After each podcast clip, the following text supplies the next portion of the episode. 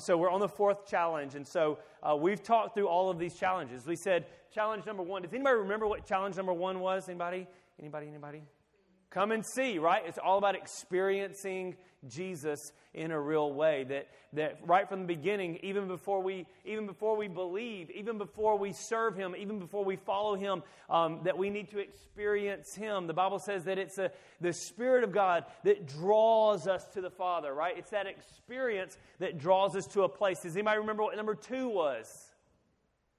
Follow me. My parents are on it today. They are good at listening to my messages. My wife is sitting next to them. She is silent. She doesn't remember the messages herself, but my parents know.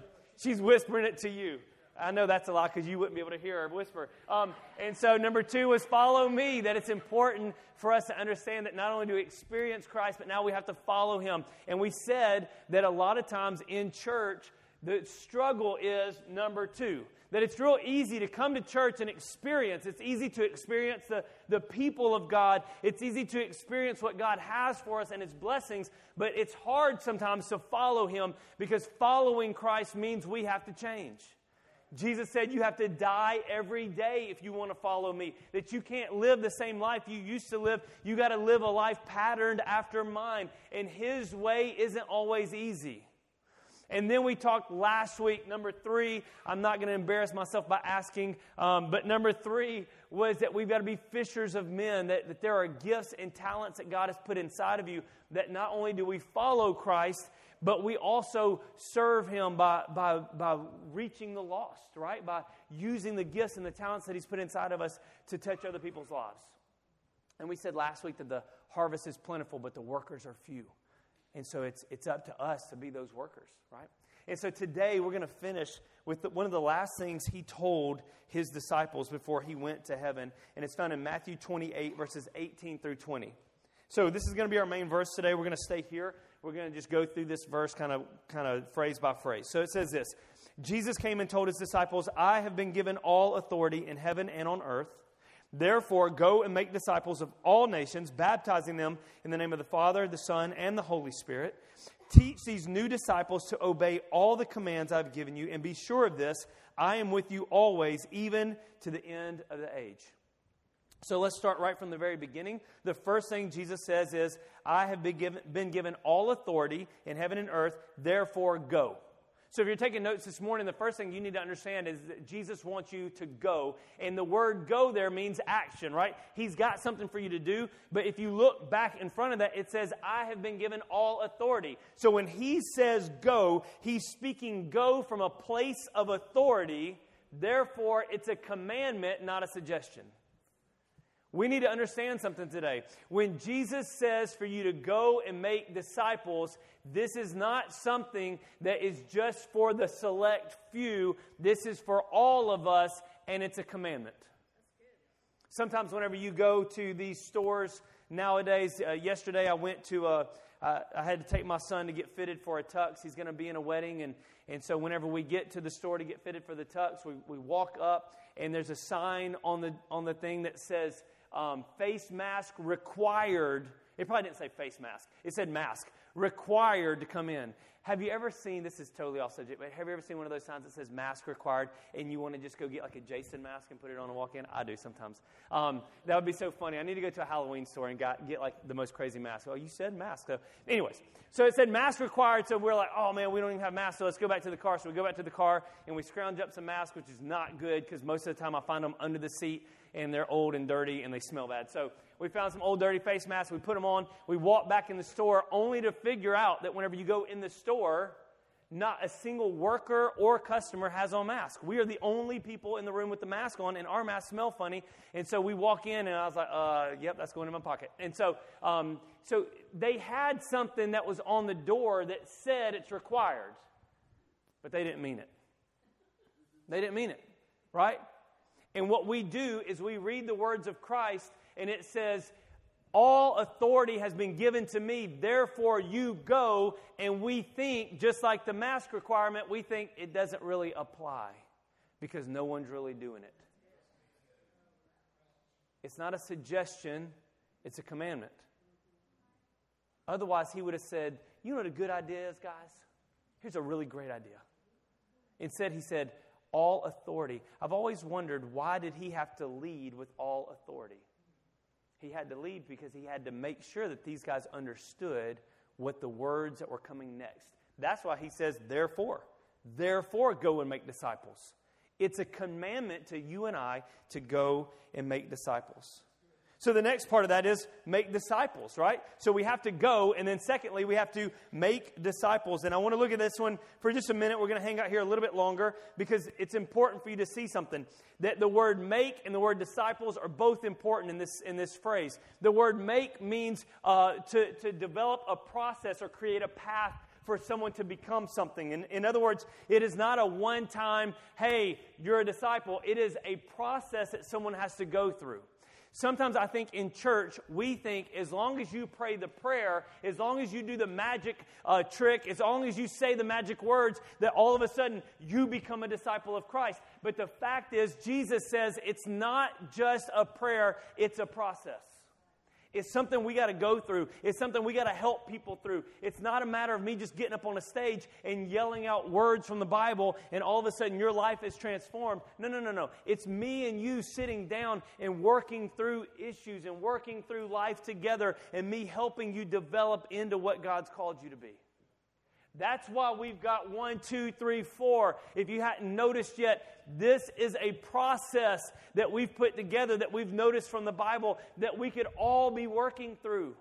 The thing is, it's like this. It starts off with you experiencing Christ. So you come in, you experience. You may not know Him yet, but at least you're experiencing Him. Then you decide to follow Him. You make the decision to go after God with everything that you've got. Then what happens? You decide to be used by God to reach the lost people. Then what happens? Then you start reproducing yourself and other people by being a disciple maker. So, so from here, you start all over because now I'm going and grabbing people and saying, hey, just come experience God. Come with me and experience who Jesus is. And then we start leading them through the follow and through the, and, and it's a cycle, it's a process that needs to happen. That's what Jesus did, that's what we should do. The other thing it says there is, is make disciples. Notice it doesn't say make converts. It doesn't say make converts. It never says go get a bunch of people saved. He never says go have a big tent revival and just get a bunch of people saved. It doesn't say get, get hooked up with Billy Graham, nothing wrong with Billy Graham. Get hooked up with Billy Graham and, and just get a bunch of people down to an altar. I've seen a lot of churches, myself included in this, where, where we focus so much on how many people got saved this year. I, have seen reports, in, in, um, in when we're non denominational church, but when, when I've been in my past, I've been in different um, churches that were in a denomination, and I remember the pastor telling me, we, How many people got saved? And I say, Why do you want to know? And he'd say, Because we've got to send a report to our denomination of how many people gave their heart to Jesus Christ this year. And I thought, that's great. That's wonderful. Let's do this. Let's write down the numbers. And then all of a sudden, I started realizing because I was a children's pastor, and, um, and when I started thinking about being a children's pastor, did you know that 90% of the kids in children's church get saved every week? If you have 20 kids in children's church, like 18 of them are going to get saved every single Sunday. It's amazing the numbers you can produce. Unfortunately, we don't live our life by a bunch of numbers, right? And so here's what John 15, 16 says Jesus says, You didn't choose me, I chose you. I appointed you to go and produce lasting fruit. Lasting fruit. Billy Graham says this, or he doesn't say anymore, he's dead, but his organization says this. It says that, that of the thousands of people that get saved at his meetings, 3% are still serving God after one year. 3% are still serving God after one year. Now, we can say, we can say, oh, well, that 97%, they were just emotional and they just made a decision and they didn't really mean it and they weren't really saved. You know what, you know what that line of thinking is? It's an excuse for us not making disciples. That's all it is. If someone gets saved, if someone gets their heart to Christ, if someone decides to follow Him and they're still not serving Him after a year, it's not because it didn't really happen, it's because nobody followed up on them. It's because nobody took them to the side and helped them and walked them through a process. I can say that and you think, well, you're being mean towards Billy Graham. No, I, have I've helped in, in, in Billy Graham and Franklin Graham ministries. I've helped those things, and, and they're the ones that told us that stat. And they're the ones that gave us material and said, hey, here's some material to help disciple people after the crusade. Speaking of crusades, one time when I was a kid and we lived in Costa Rica, um, I, I, remember my dad telling the story. I thought it was really funny. But uh, a, a, big evangelist came down to Costa Rica and they had a big, you know, revival and, and big crusade in a soccer stadium full of people. And, and um, it's amazing the things you remember now when you're on stage.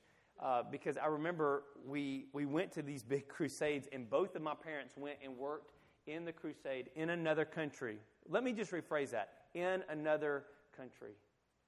And while we're in the other country, you'll see why I'm saying this.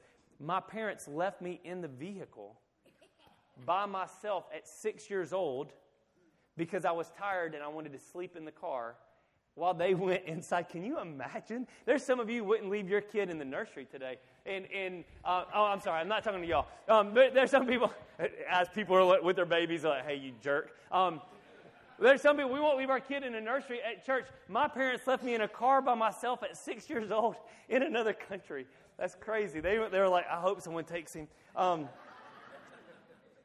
but it was so funny because the, the guy was preaching, the American guy was preaching, and the, and the um, Costa Rican guy was translating. And, and they asked, I think my dad told me the story, they asked um, some of the people, they were like, hey, how did you enjoy the crusade? And they said, the crusade was really, really good except for the American that kept interrupting the speaker.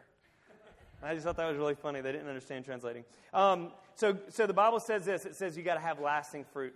There's a story I read. Uh, there's a story I read about a man, and um, and, and he was a he was a preacher, and, and he was always trying to win the lost, and always trying to get people converted to Christ. And and so one day he's he's driving down this particular road that he typically drove down, and as he's driving down the road, he sees a guy hitchhiking on the side of the road or, or, walking on the side of the road. And, and he often would pick up hitchhikers because he wanted to tell them about Jesus. And so this particular guy was a caddy at the local golf course and was just walking to work. And so the guy pulls over and invites him into his vehicle to take him to work. And, and as they're going to the golf course, the, the preacher pulls out a, a tract. You, all know what tracts, some of y'all don't know tracts. Tracts are little pamphlets that tell you about Jesus. And so he pulls out this little pamphlet and he gives it to the guy. And the guy looks at it and he goes, Hey, don't I know you? And the guy, they look at each other and he says, You gave me one of these a year ago when I was walking down this same road. And, and a year earlier, the guy had given him a tract and had prayed the prayer and had told him about Jesus, but now this guy wasn't serving God at all. And the preacher thought, I've done this man a disservice because all I've done is helped him to understand who Jesus is, but I never helped him develop a relationship with him. And so it's important for us to understand that a disciple is different than a convert. A disciple is someone that's a learner. Actually, the definition of disciple is learner. Some, some translations say uh, they use the word apprentice because a, a disciple is more like an apprentice than it is even just a student. If you've ever had someone that was an apprentice and a, and a mentor, what, what happens in that situation is, is the apprentice has to sit underneath the mentor and learn from the mentor for a period of time before they're released on their own. So you see a lot of people apprentice in things like woodworking or um, electronics. They, they apprentice under somebody. And that's what a disciple is. A disciple is somebody, I, I, these are some of the, the definitions that I, whenever I looked up the word disciple in the Greek, here's some of the definitions that came out. A learner, um, to mature in the truth of Scripture and the lifestyle required of it. In other words, a scholar and a disciple can be two different things. A scholar can know everything about the gospel, a disciple not only knows it, but lives it out. It says this a follower of Christ in belief and in practice. So it's important that we understand that not only are we commanded to go, but we're commanded to make a process, right, of disciples, someone that not only understands who God is, but lives for God every day. The third, uh, the third one is this. So let's go back to Matthew 28, verse 19. It says, Therefore, go and make disciples what? Of all nations. Therefore, go and make disciples of all nations. Let me just throw this in as kind of a side note. One of the things Perry told me one time is, is she was really um, kind of stressed out about having, you know, working a job and having a family and, and then helping at church and just, just her life had all this, so many irons in the fire. And, and she said that, that in that stress one time, God told her, He said, the most important disciples that you'll ever make are the ones living under your roof. So let me just say right from the beginning, before we get into this all nations thing, you need to understand today that the most important disciples you'll ever have in your life are the ones that live in the house with you your spouse, your kids. Um, for some of you, maybe even parents, you know, you may be the one serving God in your, in your home and your parents aren't. These are the most important disciples that you'll ever make. But here's what I want to look at. The word all nations here means, means this it, it's an idea of relationships anywhere and everywhere. Uh, uh, the word that I want to use today is called divine appointments. Divine appointments. In other words, there's no relationship that you have in life that's on accident. That God brings people into your life for a reason every single time. There aren't people I just bump into for nothing. Now, whether or not I act on it is up to me, but God is constantly putting people in our path for a reason. For a reason. And, and there's a story about this in Acts chapter 8, verses 26 through 40. We're not going to do all of that. Some of you immediately were like, whoa, it's 14 verses. I can't do that. It's okay. I'm going to shorten it up to three. We're going to do 29 through 31. But here's what I want to say. So there's this, there's this apostle, this disciple of Christ. His name is Philip. Now, Philip's been out preaching, he's been out doing the things, and, and, and he's living the life, and he's being what God wants him to be. As a matter of fact, Philip would go into towns and he would preach the gospel, and people would get saved. And then the head of the church would send in guys like Peter to teach them about the Holy Spirit. So it wasn't like Philip only got to give them half of the gospel, then he had to leave so Peter could come in and give them the rest of the gospel. And it was just a, an interesting way. For some of us, that might hurt our feelings, but Philip was cool with it apparently. So Philip is leaving a town where he just got a bunch of people saved, and he's just walking down the road. And as he's walking down the road, the Bible says that there was an Ethiopian eunuch, and he was somebody in the Ethiopian government. Like he was, he was a somebody. And so he's riding along um, and, being pulled along in his, uh, in his chariot or his, or his whatever. And so as he, his carriage, the Bible says, as he's going along, um, Philip can hear the guy reading, and he's reading the book of Isaiah. So this is an Ethiopian reading the Jewish uh, Bible, and as he's reading along, Philip hears it, and here's what happens. Check this out. This is so cool. The Holy Spirit said to Philip, Go over and walk along beside the carriage. Philip ran over and heard the man reading from the prophet Isaiah, and Philip asked, Do you understand what you're reading? The man replied, how can I unless someone instructs me? And he urged Philip to come up into the carriage and sit with him. A couple of quick little notes here on discipleship that I noticed from this story.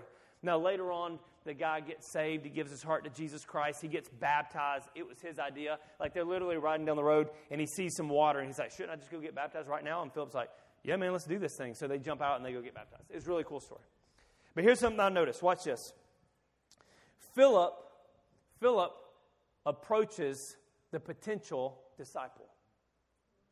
He is doing what? He is going and he realizes, I see this man. This is not an accident. The Holy Spirit said, It's no accident that this Ethiopian is right beside you. Go talk to the Ethiopian. Just go get near him. Go talk to him. Then I want you to notice the Ethiopian. The Ethiopian says, No, I don't understand it. There's nobody to teach me. There's nobody here to mentor me. There's nobody here to disciple me. And then he urges, he urges Philip to get up in the carriage with him. Sometimes I think both sides have some issues. Some of us struggle sometimes to reach out and disciple other people. Sometimes we struggle to reach out and build that relationship with that person that might be struggling or needs uh, needs a mentor, needs someone to teach them. But then on the flip side, there's others of us that sit back needing a mentor, and we sit back and say, I sure do wish someone would come mentor me. This Ethiopian urged Philip. He put himself in Philip's life. As soon as he recognized this guy is a potential mentor for me, I am going to do whatever it takes to get him into my life. Can I tell you something this morning? If you're struggling in life, if you're struggling in your marriage, if you're struggling in your finances, if you're struggling with your spiritual walk, I want to encourage you today. Don't wait for someone to come disciple you. Put yourself in someone else's life. Put yourself in someone's life. invite someone to take you out to eat. No, invite someone to go out to eat. I can't invite you to take me out to eat. That would be, that would be backwards. But if I was struggling with something and I needed help with something, I need to call Jonathan and I say, hey man, can we go to lunch? I'll pay. Can we go to coffee? I'll buy you coffee. Can we do something? I just need to take, if I could just have an hour of your time, and here's the issues I'm going through, can you help me? Find that person. A mentor is always looking for a hungry learner, and a hungry learner puts themselves in the life of a mentor. A mentor should be always looking for a hungry learner, all nations, divine appointments. But a hungry learner should always be putting themselves in the life of a mentor. There's been plenty of times I've called my dad. Plenty of times I've called my dad, hey, here's what I'm going through. Here's, here's what I need help with. There's plenty of times I sit down with Jonathan. Hey, here's what I'm going through. Here's what I need help with. Even my own wife. Yeah, but Gabriel, y'all are supposed to be equals. Well, that's not how it works. There are aspects of her life where she's a way better disciple than I am, and so I need to learn from her. And so I put myself in the life of these people. As a coach, um, as a fitness coach, I understand I don't know everything. Just because I went and got some kind of certificate, just because they printed something out and said, hey, congratulations, you're a coach, you can pass a test, doesn't mean that I'm an expert in fitness. So what do I do? I have to go to Andrew. I have to go to Sophia. I have to say, hey, you guys, I need y'all to help me. How do I teach this? How do I watch for this? I'm constantly having to put myself in a position of being a disciple as well as I'm always having to look out for people that are hungry. Um, I, I, was telling I was telling someone the other day. I said I get so excited when people are new to the faith because they're so hungry to learn, and I love to sit down with people that are hungry. I love to sit down with people that are hungry, and I love to give them whatever I can give them. It's so much fun. The next thing it says this in Matthew 20, and we're almost done. I got like two more things. In Matthew 28 20, it says, Teach these new disciples to obey all the commands I've given you. So the next thing we have to do is we have to teach them. Like, we got to teach people. Um, I, am going to just give you a couple little thoughts on teaching, and then we'll jump to the last thing. To, to teach, uh, the, the Greek word for teach here is used 220 times in the New Testament. It's a pretty important thing. It also has to do with your words, that, that teaching has to do with me speaking to you. So, so the question I want to ask you today is what are your conversations about with people? Like whenever you're talking to your kids, if the only thing G2 and I ever talk about is football, then guess what? I'm being a great I'm being a great mentor for him in the realm of sports, but I'm being a very poor mentor for him in the realms of, realms of spirituality. The fact is, we don't know if he'll ever be a professional athlete or work in sports. But I know for a fact he's going to go to judgment one day before God. So which one am I developing him for? The one that may not happen or the one that will, absolutely will happen. So, what are your conversations about with people? Um, in Colossians 3.16, it says, Let the message about Christ in all its richness fill your lives. Teach and counsel each other with all the wisdom he gives. It's important that we're teaching people. It's important that we um, explore the Word of God together. It's important that we're asking questions and learning with each other. This is key. Some of you say, How can I be a better dad? How can I be a better uh, mom? How can I be a better spouse? Let me tell you how. Learn how to disciple and teach your family and your kids. Perry and I have been talking about this lately about just revamping how we do stuff at home. So she and I have been trying to do like a, a devotional. We try to do a devotional every night. It, it, it worked for some devotionals and other devotionals we kind of lost interest in. And I said, why don't we just revamp and let's do this? Let's have one night where you and I have a devotional that's that's powerful and it's good and something we can chew on for the rest of the week. And, and, she was like, and let's do that with the kids. Let's find a devotional and have one night where we can really dig in, where we're not just throwing something out there. Why? Because we think it's important for us to disciple each other and disciple our kids. That's, huge. That's what's got to happen. The second thing on discipling people and teaching, you got to teach them, but you also have to model, right? Jesus said, teach them to obey all the commandments I gave you. If you're not living it, don't expect other people to live it too. We have to learn to hold ourselves to a higher standard. To be to make a disciple, I have to first be a disciple. If I'm not following Christ, if I'm not trying to live like Christ, then I can't tell you how to live like Christ.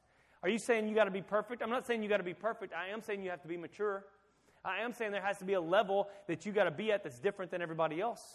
When you step on this stage, one of the things we talk about with the speaking team and we talk about with the worship team is we say this when you step on this stage, for whatever reason, whether it's true or not, everybody in the audience immediately views you as a leader and an example. So it's important that you live your life in such a way that, that people would follow you.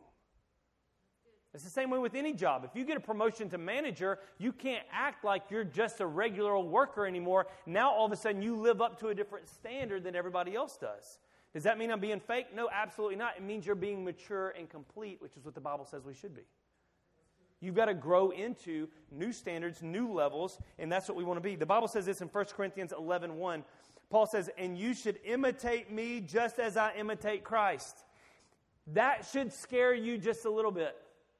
The thought of me telling somebody, I want you to imitate my life, should scare me just a little bit because all of a sudden I've got this responsibility to do what? To imitate Christ.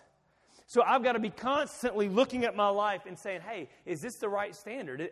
Is, is, what I'm doing, is the way I'm living, is the way I'm talking, is the way I'm thinking, are the websites I'm going to, are the TV shows I'm watching, are the movies I'm watching, are these living up to a standard that I would want my son to imitate? that I would want my brother in law to imitate, that I would want anybody in this room to imitate. You're saying, Gabriel, that's, that's too much. That's why we said this one is so hard. Because the path to Christ is narrow and it's windy and it ain't easy. Because there's stuff that's got to change. Philippians 4 9 says, What you have learned and received and heard and seen in me. Learned, received, heard, and seen in me. Practice these things, and the God of peace will be with you. One of the interesting things that I found out when my wife started teaching, um, she, she teaches in the, in the Mountain Brook school system. She used to teach in Hoover, and she shifted over to Mountain Brook one day. And, um, and, and whenever she did, they started giving her some of the rules for being a teacher. And one of the rules that they, that they gave her was if you're ever out in public and you take a picture of yourself and you post it on social media, make sure now this is a this is a secular school. This is not a Christian school. It's you know city school. Make sure there's no drinks on the table behind you if you're in a restaurant. Make sure there's nothing in your hand. Why? Because as a teacher, there's a certain standard that she has to live up to. Now, they're not dictating what she does. They just said when you take the picture, so she went out to eat. The first time she found out about this, she went out to eat with the other teachers in her group, and they went to take a picture, a little selfie of themselves. And before they did, one of the veteran teachers at that school said, Whoa, whoa, whoa, let's clean the table.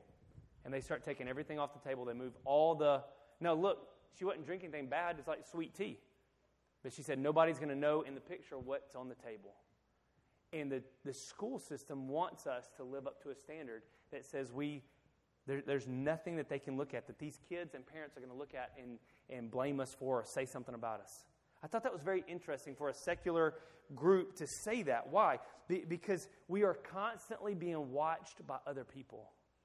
It's not a matter of being fake, it's a matter of understanding that there's always somebody watching your life. There's always somebody watching your life.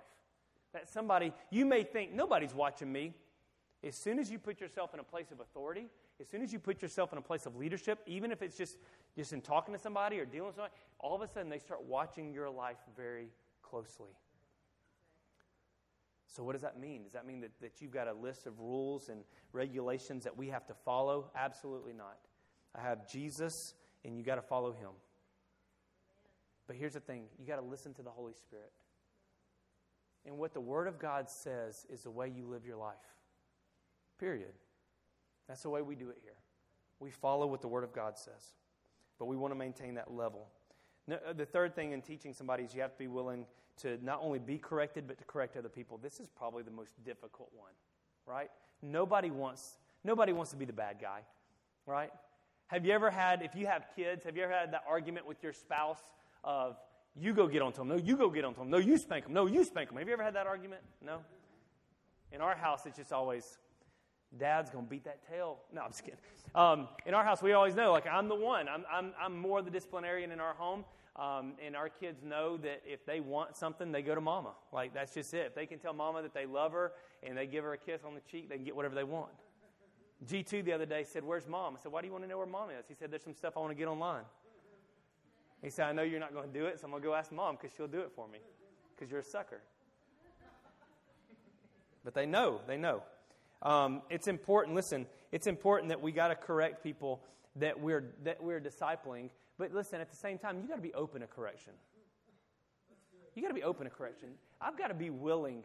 I, I, if, if, I go to, if I go to Jonathan, I say, hey, man, I, I've been having this, this issue lately. Even though Jonathan, by all technical terms of, of order and rank in business, he's technically my subordinate in that he, he works for me and, and it's my signature on his paychecks. But even, even with that understanding, when I go to Jonathan, I have to submit my life to him when I say I've got an issue.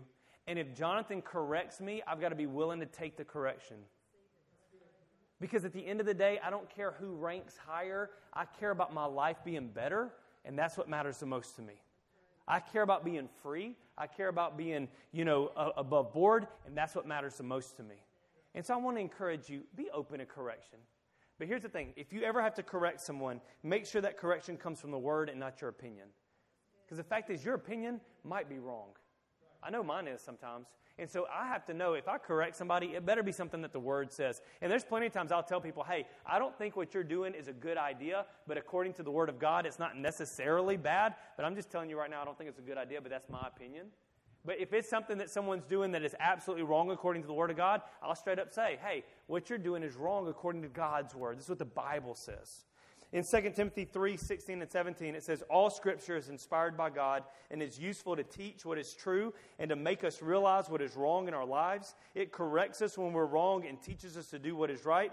God uses it to prepare or mature and equip his people to do every good work. It's important that we learn how to correct and receive correction. That's the hardest thing in this message, but for me, anyways, I, am not good at that. I don't like that, but that's a necessary part of teaching someone. And then, last but not least, on this is love. Um, John 15, 17. If you're going to teach somebody, if you're going to make a disciple, you got to love that person. This is my command love each other. Hebrews 10, 24 and 25. Let us think of ways to motivate one another to acts of love and good works and let us not neglect our meeting together as some people do, but encourage one another, especially now that the day of his return is drawing near. Can, can I just say this? I know some people. I know some people are watching at home. I know people are on vacation. I know people are sick. I know all that kind of stuff. We've got to make it a point not to neglect meeting together. If you need to be discipled, you've got to meet with somebody to get it. That's important. That's important. And, and I want to encourage you guys make time to meet with somebody. If you need to be discipled, make time. If someone needs to be discipled and they're asking for your time, find a way to give it to them. Find a way. It's important to do that. Revelation 3:19 says, "Those I love, I reprove and discipline. So be, be zealous or passionate and repent." Jesus says, "I discipline the ones I love. Correction is good. Teaching is good. Making a disciple is good. These are all the things that are necessary." Last thing, Matthew 28 20, the very last thing that he says. So he's told us that he's got all the authority, therefore go. It's a commandment. He says, make disciples. In other words, it's a process, it's not a one time thing, right? Disciples, we said, is not a convert, it's a lifestyle, right? It's a, it's a, it's a whole life deal. And, and then he says we got to teach people. We got to we got to teach them with our words. We got to model it. We got to correct when necessary. We got to love them. But then, last but not least, he says this in Matthew 28 20, and be sure of this I am with you always, even to the end of the age. He's always with us. He's always with us. He's always with us, working in us and working beside us. I want to I want to read something to you out of 1 Corinthians chapter 3 verses 5 through 9. So the Corinthian church is super jacked up. Like if you read your Bible and you get to 1st and 2nd Corinthians, you just need to understand that the Corinthian church is really messed up. Like they are hyper spiritual and at the same time hyper sinful, right? Like Paul is having to always correct them for sexual sin, and at the same time, they, they are so spiritual that they're speaking in tongues all the time in their services, and nobody knows what's happening. And so Paul's like, listen, I gotta, I gotta pull you in on the sin, and I gotta, I gotta rein you in on the spiritual, and we gotta find some balance in here because people need to get their lives right. So you need to understand the Corinthian church has got some weird stuff happening. One of the weird things they had happening is they started getting divided over preachers. So they had one group, the way that things worked is you would have these, these preachers that would come through towns. A guy like Paul would go through on these journeys, and he would go to cities. And so he would go to the city of Corinth.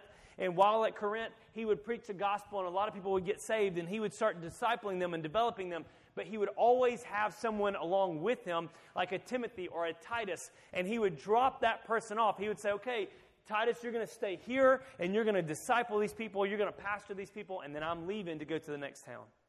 And so they would view Paul as this kind of spiritual father, the guy that brought the word to us initially. And, and, and, yes, we've got Titus or we've got Timothy or we've got whomever as our pastor, but Paul is like our spiritual father. Well, there was another guy that was doing the same kind of thing. His name was Apollos, and he's a great man of God. And so, so Apollos had come through Corinth, and Paul had come through Corinth. And so these believers had found Christ under some of them under Paul, and some, under, some of them under Apollos. And so, so they start getting into these arguments and these divisions. And, and the Bible says that, that they would say, I, I you know, serve Apollos. And someone would say, I serve Paul. And Paul gets mad at them. He's like, Y'all are stupid. Like, it's not about me or Apollos, it's about God anyway. So here's what he says in verse 5. He says, What then is Apollos? What is Paul? Servants through whom you believed as the Lord assigned to each. I planted, Apollos watered, but God gave the growth. So neither he who plant, neither he who plants nor he who waters is anything, but only God gives the growth. He who plants and he who waters are one, and each will receive his wages according to his labor. Labor, for we are God's fellow workers. You are God's field and God's building. A couple of things I want you to notice here. That, that here's how I want to end. I want you to notice this. You, God will always bring people into your life, divine appointments, go to all nations. But sometimes people in your, are in your life for a season. Sometimes you're in someone's life for a season. It may be a day, maybe a week, maybe years. And you've got to be okay with the fact that you're not always going to be the mentor to that person, that God may bring them in and bring them out and put them under someone else. I like the fact that Paul says, I may have planted the seed, but then Apollos came behind me and watered the plant. Like, yeah, there's times when I might plant the seed and someone else comes in and tends the garden. Like, that's okay. And listen, for you, I've had conversations with Christians all the time, and they said, Oh, I just miss my old pastor. I just miss my old youth pastor. I miss my old Sunday school teacher. I miss my old small group leader. They really poured into my life, and I've just never been the same without them. What's happened is, is we've attached God to this person instead of seeing that they were my mentor for a season and now I've got to find a new mentor. There's plenty of people that have been in my life that are no longer in my life, and that's okay. I've got new mentors now. I've got people helping me now and, and developing me now. The other thing I want you to notice in this is that it says we are fellow workers with God. Jesus says, I will be with you always to the very end of the age. When he says, I will be with you, it doesn't mean he's standing in the background somewhere watching you. It means this it means He is working in people's lives right alongside you. It's not just me preaching up here, it's me preaching using what God has given me, but at the same time, it's the Holy Spirit moving in the hearts and lives of people. It's not just the worship team playing a song. That's good. They need to do that. But it's also them playing alongside God, moving in the hearts in lives of people. When you're mentoring somebody, it's not just you by yourself. When you're making that disciple, when you're dealing with your kids or your family, or you're at the gas station, you may be watering a plant. You don't know, but it's God is there with you. I love that Paul says we are God's fellow workers. We work with Him. He's not behind us somewhere, He's not ahead of us somewhere. He's right there with us. His presence is with us. Why don't you stand up with me this morning? Here's the cool thing about his presence. When he's with us and we're scared, I'm going to be honest with you. I get nervous sometimes talking to people. But the Bible says whenever we're in his presence that we have peace. We have peace in any storm. when, I'm, when I don't know what to say and I'm, I'm, I'm, dealing with somebody and I'm loving on somebody and I'm helping somebody and I don't know what words to say, when I'm even talking to my own kids and I don't know what to say. The Bible says that the Holy Spirit will give you the right words to say in the right moment. Why? Because His presence is always with us. Why? Because we are co workers together. This morning, before we end, I want you just to close your eyes for just a second. There's nothing spiritual or magical about closing your eyes. Matter of fact, the Bible says just the opposite. It says, watch and pray. But today, I just want you to get away from all the distractions the distractions of me, the distractions of the lights and the screens and the people around you. And just see what is the Holy Spirit trying to say to you this morning? What is God trying to do in your life today? What is it that He wants to speak to your heart? Maybe today He's telling you that there are people in your life, there are divine appointments that you need to be mentoring, you need to be discipling, you need to be leading them on this journey. There may be some of you today that you're saying, you know what, I've got this issue in my life and I need somebody to help me walk through it. I've got this sin in my life and I don't know how to get rid of it and I need someone, I need a mentor. Like the Ethiopian said, How can I know unless somebody instructs me? Somebody's got to help me. Maybe you're not serving Jesus today. Maybe you haven't given him your life. You're not following him, but you need to this morning. If that's you today, I just want to invite you. I want to invite you into a relationship with Jesus Christ. I want to invite you to not only pray to him, but I want to invite you to repent, to give him your life, to turn away from your sins, to pursue him with everything you've got. And hopefully, this church can be a help and a blessing to help you in that pursuit of God. So let's just pray. You can pray on your own. I'm going to pray for you today. And God, I just pray for the people in this room. I pray for myself. I pray for those watching today. And first of all, if we're not serving you today, I pray that we would find a place of repentance. God, where we would turn away from our sins and we would turn towards you. God, where we would invite you to live inside of us. We would invite your spirit to live in us and through us. God, today where we would believe in you that you are our Messiah, you're our Savior. You can take away all of our sins if we ask you to but you're also our Lord, that we can follow you and we can live like you and we can imitate you because you have set the example and the standard for living. So, for those of us that may not be serving you today, but we have a desire to pursue you, to know you, I just pray that that prayer would be ours today, that, that we, would, we would ask you to forgive us, but at the same time, God, we would turn away from anything that's, that's not of you. And God, we would find somebody to help us. God, for those in the room today that need a mentor, that needed a, uh, someone to disciple them, I pray that you would help them to have that divine appointment. If they're, if they're wo- rolling through life today like the Ethiopian and they're saying, I, I know there's some changes, I know there's some things in my life that I need, but I don't know how to do it, God, I pray that you would bring that, that mentor alongside them and help them to put themselves in that person's life. And God, for those of us that have walked around without purpose, without, without reproducing ourselves in others. God, there's so much frustration in that. I pray that you would help us to reproduce ourselves in others. The first command that you gave in Genesis chapter 1 was to go and be fruitful and multiply. God, that wasn't just about having babies, God, that was about reproducing ourselves spiritually in other people. So, God, I pray that you would help us to walk in that commandment, in that lifestyle. In Jesus' name we pray. Amen.